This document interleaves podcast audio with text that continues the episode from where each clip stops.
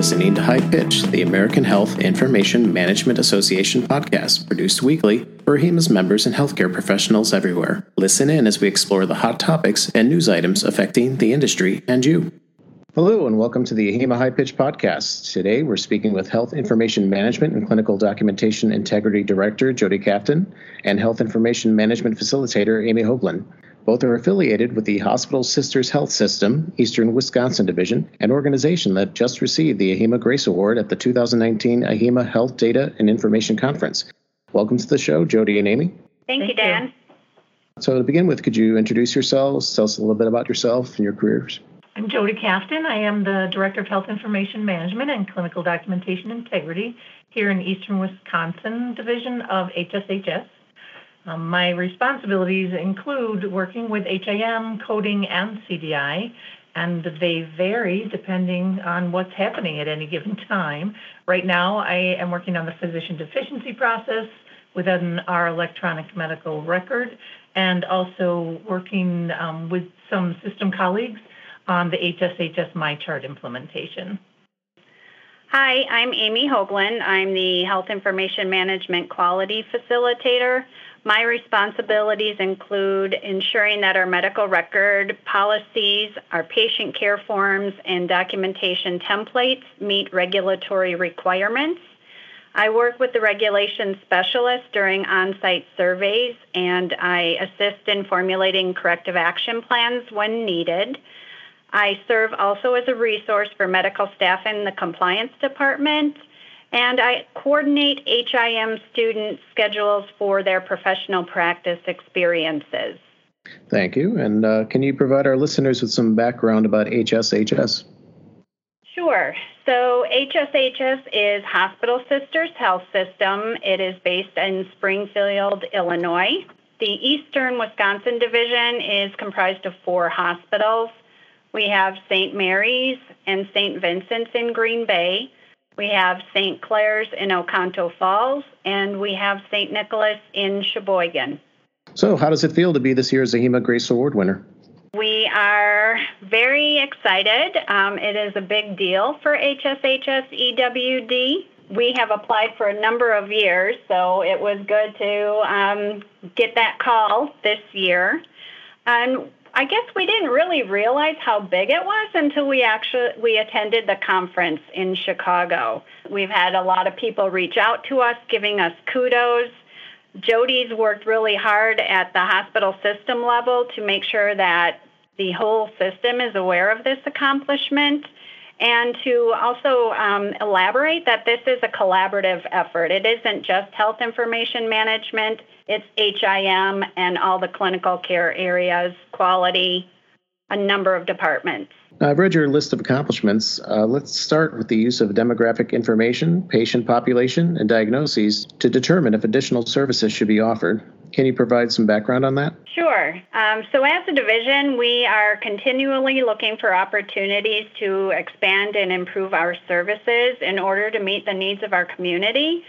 Uh, we have planning analysts that support this effort. They look at demographic information, patient population, market share, outmigration, visit volumes, and diagnoses, and they use that to determine if we are currently accommodating the needs of our patients.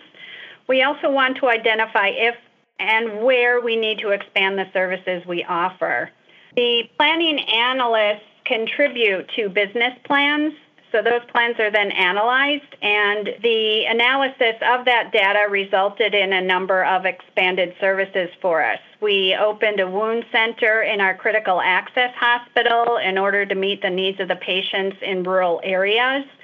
We increased the number of intensive care unit rooms in one of our Green Bay hospitals. We opened an intermediate care unit, updated the intensive care unit at our Sheboygan hospital. We increased the number of our x ray services in order to provide more specialty care. And uh, we purchased robot to um, assist in our new stroke procedures. We've implemented a number of telehealth services such as telestroke, teleNICU, telepediatric critical care. And one major accomplishment that we neglected to mention in our application, if I may, was the opening of the HSHS St. Vincent Children's Hospital. It's a hospital within a hospital at St. Vincent's here in Green Bay, as well as, and most recently, a new state of the art pediatric emergency center. So, uh, can you give me the specifics of how you use data to determine where to expand services? Well, you would be looking at the the market share, the needs of the patients. Are we currently offering that? And based on the patient population, help me out here, Jodi. Yeah, so, so I'm going to use the wound center in particular. We we've had outpatient wound services in our Green Bay Hospital at St. Vincent's for quite some time. However, being able to look at the demographics of that patient population, it was identified that many of our patients were traveling from the northern region. And so we were able to then look at implementing those services also at our St. Clare Hospital in Oconto Falls. And that served our patients. They didn't have to travel as far. They were able to get the same quality service that they got in Green Bay, but they were closer to home. It made it easier for them. Can you tell me a little about your creation of an inpatient clinical dashboard and how you use it? Sure. This was really a collaborative effort between Quality and Epic. Uh, they created a, a few dashboards. Um, one of them is the Quality and Safety Dashboard. This allows them to run reports at a unit level and the hospital level and includes everything from preventative care, such as influenza immunization, to blood clot prophylaxis. They're also able to assess reports on patients for sepsis, falls risk, skin, pain, and stroke. The information on this dashboard also helps to identify patients real time with gaps in documentation and it assists the clinical colleagues to appropriately follow up with nurses or to provide updated documentation or requesting orders.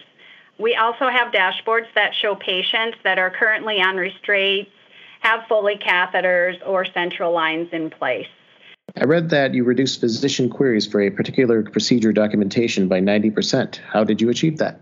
You're referring to the TAVR, the transcatheter aortic valve replacement procedure. When we introduced that procedure here several years ago, the clinical documentation specialists reached out to the nurse practitioners and the physicians who were doing those procedures and, and then documenting to quickly identify ways in which they could accurately capture all of the care they were providing. It helped to reduce the queries.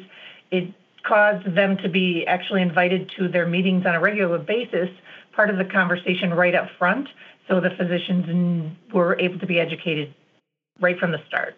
The vendor they worked with with the software and the hardware for those procedures actually noticed the improvements fairly quickly, and as a, re- as a result, asked our CDS facilitator and the executive director for that program to present at a national conference. And they were surprised at the response they got because they really had done such an outstanding job with that. All right. I always like to end uh, an interview. Actually, uh, can I first ask, is the Grace Award on display somewhere right now? Yes. our, our challenge has been that we are four hospitals. And so, yes, it is making the rounds. It is in the um, Health Information Management Department. Mm-hmm. We've also taken it to meetings to share it with our leaders. It's been well received. And we will continue to have it make the rounds probably through the year um, until the new recipient is recognized next year. Excellent. Um, so, in closing, is there anything I didn't ask you that you wish I'd asked you or that you'd like to talk about? You know, I think most of the listeners for this are AHIMA members. So, as health information management professionals, they understand that HIM touches everything within our hospitals and clinics. And one of the things we did do when we shared the award with our at our leadership meeting last week is we really emphasized again what we I believe have emphasized all along. This was really a collaborative effort. While I understand that AHIMA is recognizing health information management, really AHIMA is recognizing our division and how well we work together from a leadership perspective, from a colleague's perspective. We really do come together to do problem solving with the ultimate goal of quality and safe care for our patients. and, and we're good at that. The award really is for all of us, and we appreciate appreciate that, and we appreciate being able to share that.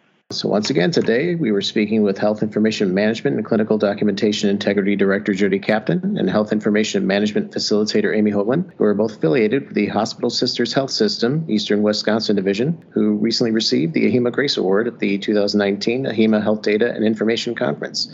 Thanks very much for talking with us. Thank you, Dan. Thank you. You've been listening to High Pitch, the AHIMA podcast, produced by the American Health Information Management Association. Please subscribe or visit us at ahima.org slash pod for updates on future shows. Thank you for listening.